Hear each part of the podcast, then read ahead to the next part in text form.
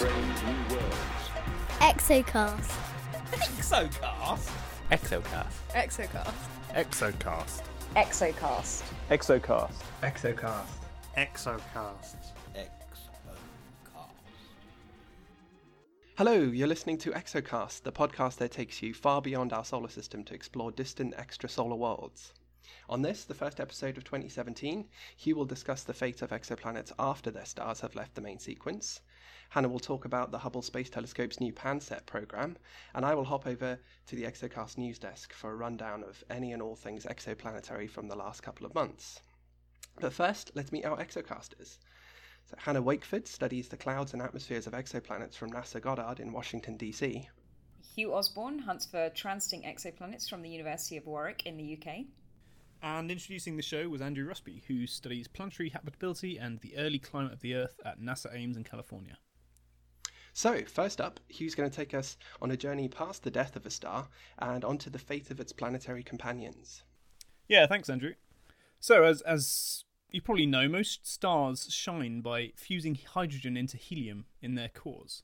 And this sort of period when they when they do this fusion process is called the main sequence, and it's where most of the stars and therefore the planets we see and we've studied spend their lives. Um, some smaller stars stay on this quiescent main sequence stage for hundreds of billions of years, whereas bigger stars burn brighter and die younger, with the larger stars actually only lasting a few million years on this main sequence hydrogen fusing stage. Over time, the amount of helium builds up in the core of, of these stars, and then they become hotter and larger and brighter over time. So, our Sun, for example, was about 30% less luminous in its first billion years, and will continue to grow steadily on uh, for about 11 billion years in, in, in total. So, the, the age of the star of our Sun will get to 11 billion years. Even before uh, a star dies, this growth in brightness will probably spell doom for most planets in the habitable zone, as work Andrew and I did a few years ago showed, this happens in about 1.75 billion years for Earth, but can be substantially longer in the future that for other exoplanets around small stars. For example, uh, Gliese 667cc is uh, got 50 billion years before it's pushed out of the habitable zone by its its ever increasing uh, star. As the sun loses mass as light and solar wind over time, there's also a chance that um, this decreasing gravitational pull from the sun could destabilize planets in the system too. And for terrestrial planets in our own solar system, about 1% of the models run over the next 5 billion years show one terrestrial planet being kicked out of our solar system. Um, so eventually, stars uh, they run out of hydrogen in their cores altogether, and they, they leave the main sequence to become red giants and begin the process of, of, of stellar death, I guess. Um, and the first people think people the first thing people think about when they hear dying stars is supernovae, the giant explosions that occur when giant stars burn through all their fuel, collapse in on themselves, and then explode outwards in one of the brightest flashes in the universe, often outshining their entire galaxy. This process is, as you can imagine, rather destructive to any planets in the system. Radiation and particles would sterilize the surface, and the loss of all that mass that was in the star into space can also gravitationally destabilize the system, and many planets are just expelled from their orbit into interstellar space. So we really wouldn't expect to find many planets around the rem- remnants of supernovae, so neutron stars or black holes. It was bizarre then when three planets were found in the early 90s around the pulsar PSR 125712. Uh, these were the first ever exoplanets actually found, with, with masses around four times uh, the Earth, and actually one of the planets has a, a mass about the same mass as the Moon. Um, and pulsars are these highly magnetic neutron stars that rapidly spin, causing a beam of electromagnetic radiation that's emitted from both poles. And then when this beam passes across the Earth, we get a detectable pulse of radio waves. And these pulses are very rapid, um, tend to be many thousands or many hundreds of times a second, and they're also extremely regular, meaning any perturbation by, for example, the gravitational tug of an exoplanet can be detected by precisely timing those incoming pulses. So, how did those planets survive a supernova, I hear you ask? Well, they probably didn't. Instead, the material that was ejected from the star during the supernova process coalesced again into so called second generation planets. Another pulsar planet was also found in 2003 around pulsar B162026, and this one was a Jovian mass world on a 100 year orbit around a pulsar and white dwarf binary. Um, this one is thought to be old, so like an ancient planet that was in the system, although it was maybe captured from the other star in that binary system, rather than surviving the, the supernovae stage. However, these pulsar planets are extremely rare, and theory suggests that something like 90% of planets around any star that goes supernovae get ejected completely. Um, although it's a so it's a common misconception actually that supernovae explosions are how all stars die, and in fact, this only happens for stars around eight times the mass of our Sun and bigger, which are less than one in 1,000 stars. So instead, stars like our sun, they bloat up into this like red giant stage, and just go through this very chaotic phase of star evolution. They go, they pulsate, they go through flashes of helium burning, cycles of contracting and growing, and also mass loss. Um, eventually, the giants stop nuclear fusion altogether and throw off their outer layers into a planetary nebula and leave a bright glowing core called a white dwarf. This is a very dynamic stage of a star's life or death, I guess, and it can be pretty tumultuous for any planets around them too. Um, but so far, astronomers have found something like 50 planets around the various stages of, of giant stars, all with radial velocity surveys, which work extremely well because these stars are so big and bright, they're very easy to get spectra for. Um, in fact, work much better than transits because if you imagine a 10 solar radius star, the transit across a star 10 times bigger than the sun is 100 times smaller than, than across uh, the sun. So there's actually not been many, or any, I think, uh, transiting planets found around giant stars. Um, interestingly, there's been no planets found around uh, giant stars on orbits less than about half an AU, so half the distance between Earth and Sun. And one obvious reason for this is that these are giant stars with diameters hundreds of times their original main sequence size. So as such, any star, any planets unlucky enough to orbit close in get effectively gobbled up by the star as it increases in size. And in our own solar system, um, Mercury and Venus will certainly be engulfed by this process. Whether the Earth will follow a similar fate or just escape with a thousand degree surface temperatures for a few million years is more of an open question, but obviously it's going to be inhabitable, uninhabitable either way. Um, distant moons that are currently far too cold for surface water and possibly life, may get their chance in the sun though through this process, with enough heat to make icy moons around Jupiter and Saturn ocean worlds for a few million years.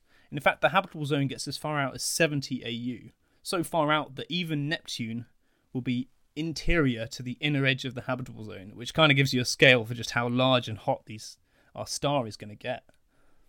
Um, another interesting consideration is that the mass loss that occurs over this process. So um, while the giant planets in our solar system and, and in many other solar systems will probably remain stable, the asteroids in the Kuiper belt and the um, asteroid belt will not, and these will be thrown around the system, possibly ejected, possibly impacting any of the planets around, um, and maybe causing havoc for for any life that is trying to survive through this this, this process. So once that giant phase is over, the star um, becomes a white dwarf, so a ball of carbon or oxygen nuclei in a sea of electrons that's um, only the size of the Earth, but the mass of the Sun. So to give to put that into perspective, perspective, a teaspoon of white dwarf matter weighs something like five tons. So this, these are super dense, super small objects, um, and they're kind of very weird as well. So they don't really shine like the sun. They don't do any nuclear fusion, but instead they just slowly cool taking about 3 billion years to reach 6,000 Kelvin, and then another sort of 10 billion years to half in, in um, temperature again. Uh, so, one candidate planet has been found around a white dwarf. This was a 7 Jupiter mass object that orbited around about 2,500 AU from its star, so extremely far out. Um, and it's questionable whether it's it's a planet or whether it's a brown dwarf. It's got a temperature of around 300 Kelvin, so weirdly Earth-like actually. Um, however, white dwarfs are pretty faint objects. They're obviously very small, and therefore they're not amenable to the usual exoplanet detection techniques. But despite that, there is very good evidence that ancient planetary systems are orbiting most white dwarfs. And rather than direct uh, evidence for this, the knowledge comes from what is not what is around those stars, but what is in them, and that is metals. So uh, the colours of white dwarfs shine extremely consistently and, and usually only show signals of helium and hydrogen in their spectra. In fact, they're so dense that the any other material that sort of uh, is added to them quickly sinks out of their atmosphere. But something like 4% of white dwarfs show signs of other elements, so rocky elements like silicon and calcium and oxygen, and also sort of metallic core elements we might find um, like iron and nickel. And there's even been the signature of water in some white dwarfs. And these we now know are the result of planetary debris, some sort of like disrupted asteroids falling into those white dwarfs and resupplying these atmospheres with, with metallic elements, with, with atoms that we would normally find in planets. So that's how we know that planets are quite common around these these old white dwarf systems. And we've even seen this process happening. So um, there's this white dwarf called uh, 1145, which was observed with K2 a couple of years ago, and also since extensively from the ground. And it shows these strange irregular dips in the light curve every five hours that seem to come and go and change in phase and move around a bit. And it's thought these are caused by several disrupted planetesimals, which combine to about the mass of Ceres, so a really small body here, that are actually orbiting the white dwarf and being disrupted by the tidal forces and um, and the light from the, the UV from the star causing like comet, cometary tails of dust streaming off their surfaces, and, and we see those those tails in in transit. Um, now, you might wonder if life could survive around one of these white dwarfs, and actually, um, there is a habitable zone been theorized around white dwarfs, and it could potentially uh, be stable for up to eight billion years. Uh, it is from around 0.005, so within this, the um, current radius of the sun, out to about 0.02 AU, so extremely close to the white dwarf. And this has its kind of downsides as well. So, um, so one one of the things is that white dwarfs start extremely hot and then cool over time. So a planet that's habitable for a long time has been zapped with UV and X-rays before the star cooled to a manageable temperature for life. Um, and also at that distance, the planet becomes tidally locked within a few years. So um, any any planets around there are likely to uh, to be tidally locked, which we know is is not uh, the greatest.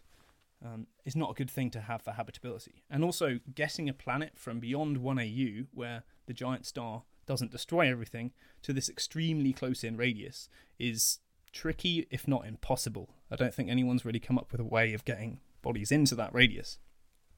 So it's kind of, and in a kind of sad ending, these white dwarfs, as with all the coolest stars and all stars, will eventually cool off completely and become black lumps of degenerate matter in a dead, lifeless universe. And as they as the Westerosi astronomers say, "Kelos Morghulis, all stars must die. Nice. Very nice. I mean, it's really, really interesting. But am I right in saying that when we talk about the habitability or habitable zone around these stars, the types of light, so the, the portions of the electromagnetic spectrum where they emit are going to be very, very different. Around white dwarfs. Around these red, these giant stars. So when when a star expands, like our sun's going to, it becomes a red giant, and the light from a red giant is very, very different to what we we currently have here um, on that we experience here on the Earth. So when we say that the moons of Saturn or Jupiter, these icy uh, worlds, will then potentially become liquid worlds they will be experiencing a very different type of light than what we we currently have here. So how how that might impact it is something that really needs to be considered as well. Yeah, so I guess that um, is probably taken into account. So red, red giants kind of look a lot like uh, M dwarfs in their spectra, and we know the habitable zones for M dwarfs quite well. You can do the the habit- habitability calculations for uh, Earth-like atmospheres with um, the spectra of, of the colors of an M dwarf so I imagine when the, the, the guys who were looking at the habitability of giant stars, they probably used the same uh, models, right? So they probably did adjust for the fact that um, the spectra, the the light you get from the star, is going to be different. Yeah, but it, it would it would be really different. So you're looking at um, much more red light, much more infrared light than we currently get from the sun. Um, so I'm not sure how that would affect the habitability of these worlds. Well, Hannah raises a good point just from the um, the, the nature of the reflectance of that red light, particularly with icy surfaces. Um, so the albedo of a planet has a lot of control over how much you know, light is reflected away, um, and that albedo can change with different wavelengths. So um, ice actually absorbs quite differently in the red, um, and might um, actually be warmer proportionately than a planet that was receiving visible light of you know, we're used to. So yeah, there's some there's some interesting just from a purely radiative kind of balance point of view. There's some interesting atmospheric dynamics going on there, I think. All right, so for this month's concept, Hannah's going to discuss some sort of bacon pansette. Is that what it is? What is pansette, Hannah? I don't actually know. That is a very good question, and a question that we also had from some of our Twitter followers that asked us to talk about this. Um, and I am excited to tell you, and all of our listeners, and through them, hopefully, all of their friends, that PanCET is the largest exoplanet observation program ever to be run with the Hubble Space Telescope. Now, PanCET stands for the Panchromatic Comparative Exoplanet Treasury Program, um, and it's a program which consists of 498 HST orbits. That's 32 solid days of Hubble time, and over twice the size of any Hubble exoplanet program that's come before it. So it's it's a truly fantastic and enormous program. Now, the aim of this program is to measure the atmospheres of 20 exoplanets using three instruments in six different modes as they are eclipsed by or transit their stars. So, I'm going to take you through each of the parts of, of the PanCET acronym uh, and let you know what it's about. So, first, PAN is for panchromatic. This means that we're looking at the atmospheres of these planets over many colours, or more accurately, over many different wavelengths. This program's actually going to combine observations from the UV through to the optical and out into the near infrared, so using every aspect of the Hubble Space Telescope's wavelength range. Now, this type of investigation is really important because then we can get a complete picture of what the atmospheres of these exoplanets are actually made of.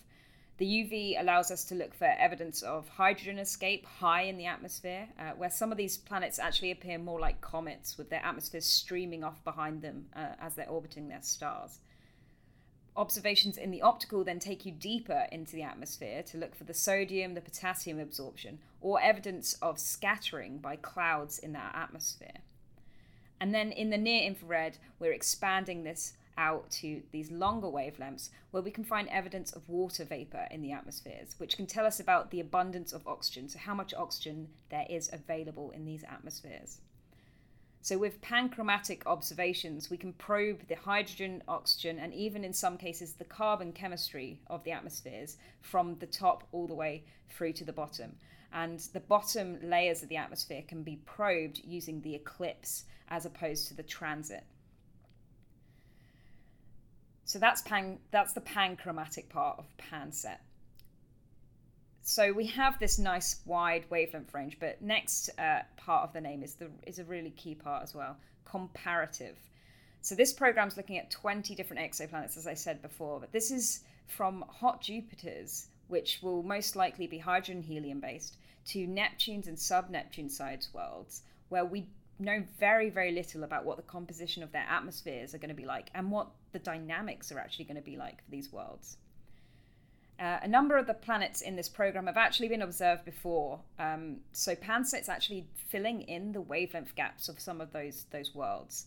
Where a planet might have been observed in the optical, we're now making observations in the UV and the near infrared so that we can complete that spectrum or if a planet's been observed in the near infrared, we're getting the optical data for that so that we can compare both of them and get a full picture of that planetary atmosphere. Now, the wide range of targets um, and observations allows us to make detailed comparison between all of those planets and the different types of planets, so the different subsets within them, and their atmospheric spectra to try and understand how they are similar, how they are different, and to look for trends in that vast parameter space of temperature, gravity, uh, which all include their masses, their radii, their atmospheric composition, and dynamics. So, this comparative nature and multi wavelength nature of this program really allows us to probe into the vastness of the exoplanet parameter space. So, we have uh, very, very quickly, you know, we've already got the pan chromatic the comparative, the C, and I'm hoping that the E for exoplanets is very self explanatory. You know, these beautiful planets that orbit other stars that we're very interested to hear at Exocast. The last part of uh, PanCET is the Treasury part. So, the Treasury is a directive from Hubble and to the scientific community. So the Hubble program itself is putting out this directive for Treasury programs, and the, the goal for this is as follows. The goal of these programs is to increase the scientific impact of Hubble, in part by providing sets of high level science products to the astronomical community that are useful for addressing multiple scientific topics. So each of these treasury programs that are awarded have to produce products for the scientific community that they can take, they can then analyze themselves. So everything is open. All of the things that we are currently observing in the PanCET program are available to everybody in the community to download and analyze themselves. This is really key part of it. It's a community tool. It's us saying these are the scientific investigations that we think are really important right now and are able to be done. Here is the data. Everybody give it a go and also that there are multiple scientific topics that you're covering. Now, the panchromatic nature of this program really allows us to probe so many different parts of science. The UV is a completely separate part on its own that ties in really nicely but can be analysed as a collective. So, the UV is telling us about these exospheres, the escaping atmospheres of these giant and very small worlds that we're looking at. And those alone are telling us something that is really, really fundamental to our understanding of the interaction of the star and the planet. And then you can tie that in with how the atmosphere fits together all to, with the optical, which is the lower parts of the atmosphere. So when we're looking at the composition of the bound atmosphere, the atmosphere that is essentially attached to that planet by the gravity, we can combine them and try to understand the chemical processes that need to go on for this exosphere that we might be observing. So there's multiple scientific goals in mind for PanCET that is open to the community, and we're producing actually high level science uh, products that are going to be available via the MAST archive and via a number of different sources online so that people can download them and analyze this all themselves. Now, in each Hubble cycle, so every year we the community reproposes to the Hubble Space Telescope to say we want you to point at these targets. Now, each cycle, there's just over a thousand orbits which are awarded to these treasury programs. And with PanCET being 498 orbits, it's not only deemed big for exoplanet science, but science as a whole. This is a competing program that went up against cosmology, uh, looking at these big Hubble deep field images. It went up against solar system science, it went up against disks, uh, it went up against absolutely everything else. And we got uh, nearly half of the total time available. So that's that shows just how important the exoplanet science that's going on right now is to the community as a whole. And transiting exoplanets are really an amazing resource of information. All of the things that I've just said, you know, about the, the ability to do multi wavelength observations, to look at different parts of the atmosphere through the transit and the eclipse, they're going to be the leading force behind exoplanet discovery and understanding for decades to come. Um, with James Webb coming up next, this is really, really important. PanCET is just the sprinting start for exoplanet surveys. So we're really, really excited that it's been underway. Uh, finally, I mean, I, the PIs that lead this program are Drs. David Sing from the University of Exeter and Mercedes Lopez Morales, who is at uh, Harvard University. And I spoke with David earlier, and this is what he said. I'm very humbled and excited at the opportunity to use the greatest scientific instruments of all time to look in depth and explore a whole diverse zoo of planets.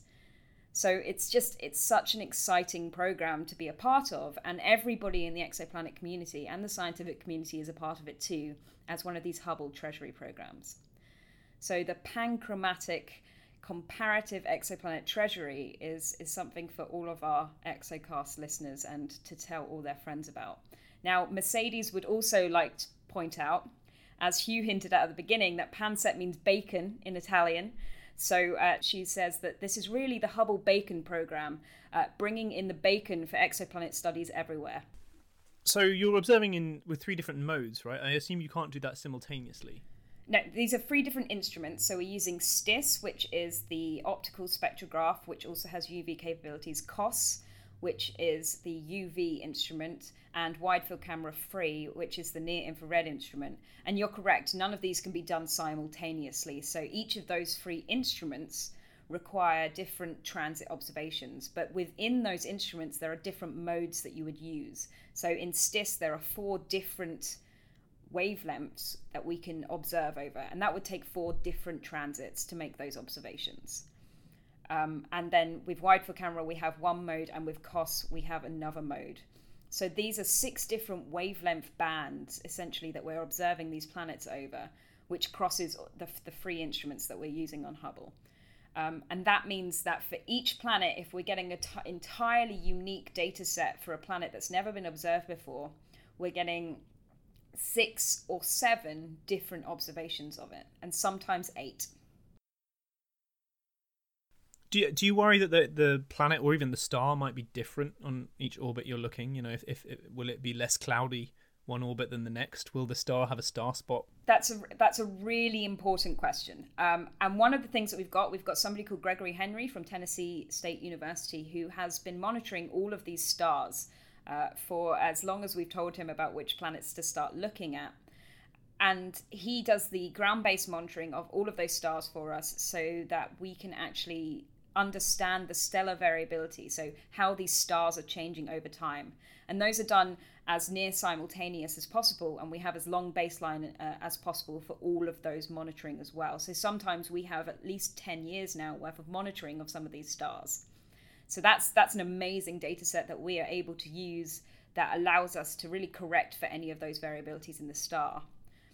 When it comes to the variabilities on the planet itself, what we're doing is we're using 3D GCM models, uh, which are run in, in our group at the moment by Tiffany Kataria. And those 3D GCM models, um, along with some different models that are being developed right now at the University of Exeter based on the Met Office code, with the Met Office is the UK weather uh, service essentially. Those models we're using to try and understand how the dynamics could be changing on these planets and whether or not we will be seeing or expecting an, any weather patterns. Now, a lot of these planets are tidally locked. I think actually all of them that we are looking at with PanCET are tidally locked. So they've got one permanent day side and one permanent night side. So the dynamics are going to be very, very different for those kinds of worlds. And most of them uh, are circularized, so they, they do not have any eccentricity on their orbits. Now, the ones with an eccentric orbit, we do have, they do introduce different things into the models, but we, we do include that in every single fit that we're doing. Are you worried, especially with James Webb, that hot Jupiter spectra will become like stellar spectra or brown dwarf spectra, as in they'll be pushed to one side and become sort of boring? Uh, I'm I am very worried about that, and I think that that's very wrong in both of those other fields that you mentioned as well. Brown dwarfs are by no means boring, and, and neither is uh, trying to understand different stars. We certainly need that for M dwarfs. We really don't understand the stars enough, so we really need to understand stars to understand the planets. And brown dwarfs really are this bridging gap between these stars and these hot Jupiters. So I, I really am pushing my agenda here, I suppose. Hot Jupiters are fascinating and we know very little about them. There's so much uh, left to explore. And the fact that they're they're quite easy for us to do. We, we call them the low hanging fruit, the easiest things to pick off the bottom of the tree. Uh, and that just gives us even more opportunity to be able to look into their atmospheres, really uh, probe everything we understand about the physics of what's going on, and see if we can prove it. Make hypotheses from the models, and then see if we can prove it. And these are the best candidates for that.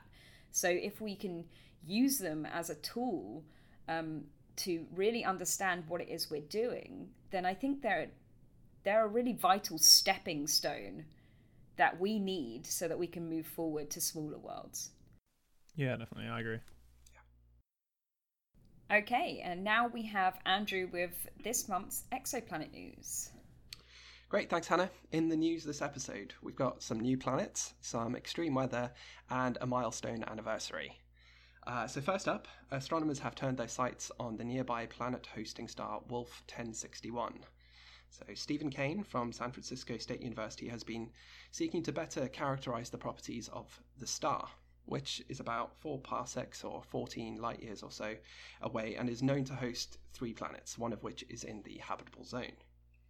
So, astronomers and maybe our listeners too know that many of the planets' properties are derived from that of the host star. So, actually, getting a better handle on its size and its temperature and luminosity will help us to ultimately better understand the planets themselves.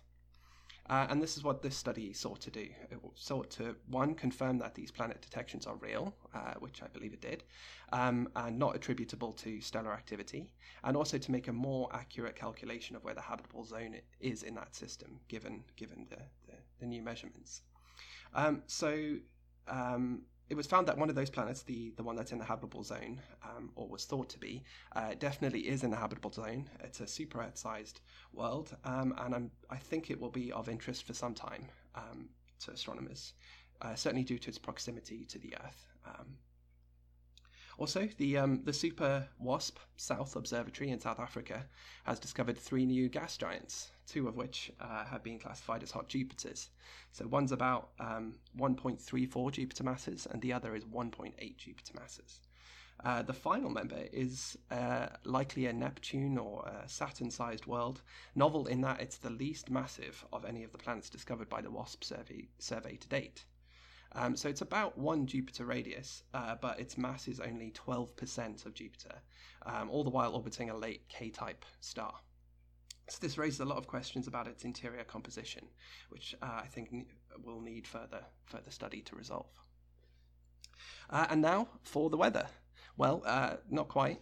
Uh, it's the weather from the giant exoplanet HAT P7b, anyway, one of the first planets outside of the solar system to have its weather studied in any detail. So, according to the authors of a recent paper, one of whom is our very own Hugh Osborn, visitors uh, to, to HAT P7b should be prepared for extreme winds, temperatures between 2 and 3000 Kelvin, and clouds made from the minerals corundum or perovskite. So, certainly nothing that we're familiar with in our solar system. Um, using previous data from the Kepler and Spitzer space telescopes, the, the team noticed that the brightest spot on the planet's surface changed over the course of their observations, which suggested cloud formation and eventually dissipation driven by violent storms and winds.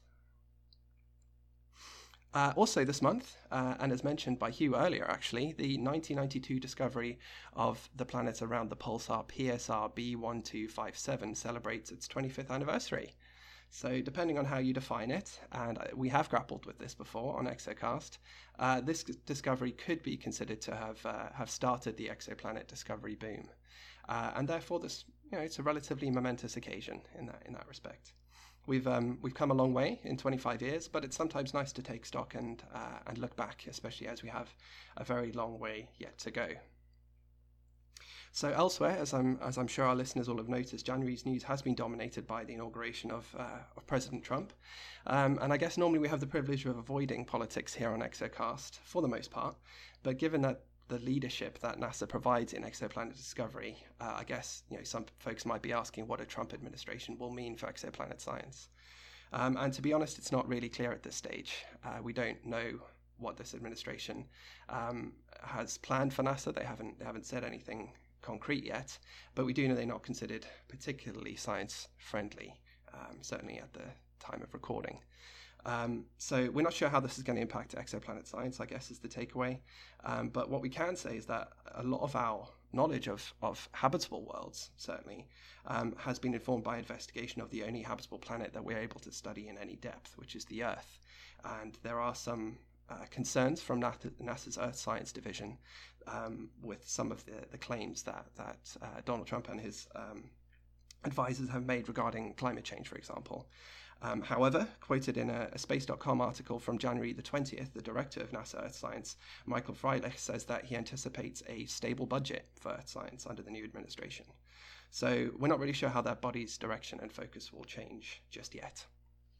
So uh, that's the news for this month, uh, and now I'll hand over to Hannah for um, this episode's Adopt a Planet.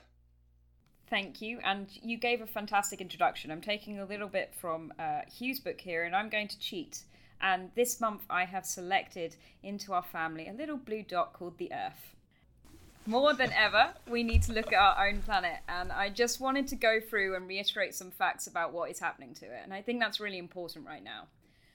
So I'm just going to go through some of the different facts about our planet that make it really important for studies of exoplanets and make it really important for us here. So, in the last century, sea levels have risen by about 17 centimeters, and the evidence is actually suggesting that that may be exponentially rising. That is a fact. All of the major global surface temperature reconstructions show that the Earth has warmed since 1880. Most of the warming has occurred in the past 35 years, with 15 of the 16 warmest years on record occurring since 2001. So we know that the surface of the Earth is changing through multiple methods, and this is this is by studies that are done from NASA GISS. So that's that's another nice fact about our planet. The top 700 meters of the ocean have actually shown an increase in, temperature by about 0.2 degrees Celsius since 1969. So this actually suggests that they are absorbing some of this increased heat that we see, and that tells us a little bit about the circulation and heat transport around our planet, and about the the abilities of different chemical compounds to absorb those. Now, associated with all of these things is the fact that our ice sheets are actually decreasing in mass, and the Greenland and Antarctic ice sheets, uh, as shown from NASA's Gravity Recovery and Climate Experiment called GRACE show that Greenland's actually lost 150 to 250 cubic kilometers of ice per year between 2002 and 2006, while Antarctica has lost about 152 cubic kilometers of ice between 2002 and 2005. So these are all things that we're seeing happening to our planet. Now, both the extent and the thickness of the Arctic sea ice has also been rapidly declining over the last several decades. And we're seeing glacial retreat uh, almost everywhere around the world, which includes, you know, all of the continents the Alps in Europe, the Himalayas in Asia, the Rockies in North America, Alaska, and even different glaciers that are present in Africa. Now, these record high temperature events uh, have actually been increasing dramatically, and in the United States, uh, a number of the the number of low temperature events has also been decreasing. So these are correlated things. We're actually seeing an overall increase in high temperatures and a lower number of record low temperatures since the 1950s. And since the beginning of the Industrial Revolution, so when we're seeing this huge outpouring of CO2 into our atmosphere, we're actually also seeing a correlation effect with our oceans where the acidity of that water is actually increasing by about 30%, which is a huge amount. And this increase is resulted from this emission of carbon dioxide into the atmosphere. So the water is actually absorbing as much of this carbon dioxide as possible. The ocean is actually one of the best lungs of our planet. And by by increasing the amount that we're, we're chucking into the atmosphere, it's actually making it much, much harder for it to efficiently scrub, I suppose, our atmosphere. Now, there is a huge amount of data on this out there. And all of these different facts are coming from a number of different sources, such as the, the NASA Climate Science uh, website, as well as the NOAA website as well. So, all of these things that I said are available for you to read currently, and hopefully that's not going to change. Uh, but I've also set up a page on the Exocast website. If you scroll down to the bottom, you can see something that says Our Climate, and you can find all of the, the facts and links there to, to websites which will continue to be uh, accessible, as well as data sets that you can download. Now, I know I don't need to convince any of the listeners to this podcast, I don't need to convince you guys that science and climate change and everything is real, uh, but you do need to convince other people. So please go out there, talk, share the facts, share the concerns, and maybe, you know, collectively, uh, as we've been showing over the last month, we can bring about changing a little bit of understanding. So I think I, I am justified in this month picking our tiny little blue dot as our, adopted planet because somebody, uh, I think, needs to adopt it into its little family. Yeah, I agree. That's that. It, it definitely needed to be adopted, and I think this is the best time possible to do it. Yeah, absolutely, and I, I, I couldn't agree more. Uh, I'm glad I'm glad that you you brought brought this whole issue up. I was a bit you know apprehensive to bring it up in the news, but I think it's something that we, we do need to talk about. Science and politics um, can't really stay separate for, for that long. They're always going to impinge upon each other at some point, and, and this is a great example of that. Um, I would just add to every all of the excellent points you made and, and the fact the, the current situation that's occurring uh, in the poles is quite extraordinary in terms of the uh, the sea ice extent which we're seeing at the moment. It's um, I think three standard deviations below the average um, from uh, 1880 uh, to 2010 in terms of the uh, Arctic sea ice coverage at the moment and maybe 10 degrees Celsius above average temperatures. So it's a really extraordinary time.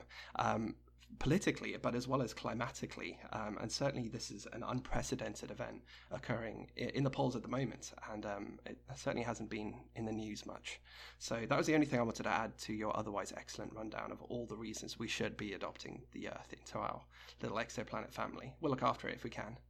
Yeah, and as I said, all of this is up on our website, so you just need to scroll down to the bottom. It's a link on a page. Uh, it's called Our Climate, and in there you can find all of the different things that I, I have just talked about. And, and what Andrew was referring to is the data set that I've also linked to there, which is from the GRACE data uh, and from some of the Greenland ice sheet uh, expeditions that have been run. And you can get to all of those data sets, download and look at yourself to see the evidence. Fantastic. Great idea, Hannah. Well, thank you for joining us on another InfoPact Exocast. Next time, Hannah will talk about some Earth sized worlds orbiting an ultra cool dwarf star. I will turn a philosophical eye on the search for worlds around other stars, and Hugh will take us through the latest exoplanet news. So, thank you for listening. If you can't wait until next time, you can check out all our shows on our website and on iTunes, follow us on Twitter, and like us on Facebook. Bye for now. See ya. Bye. Exocast.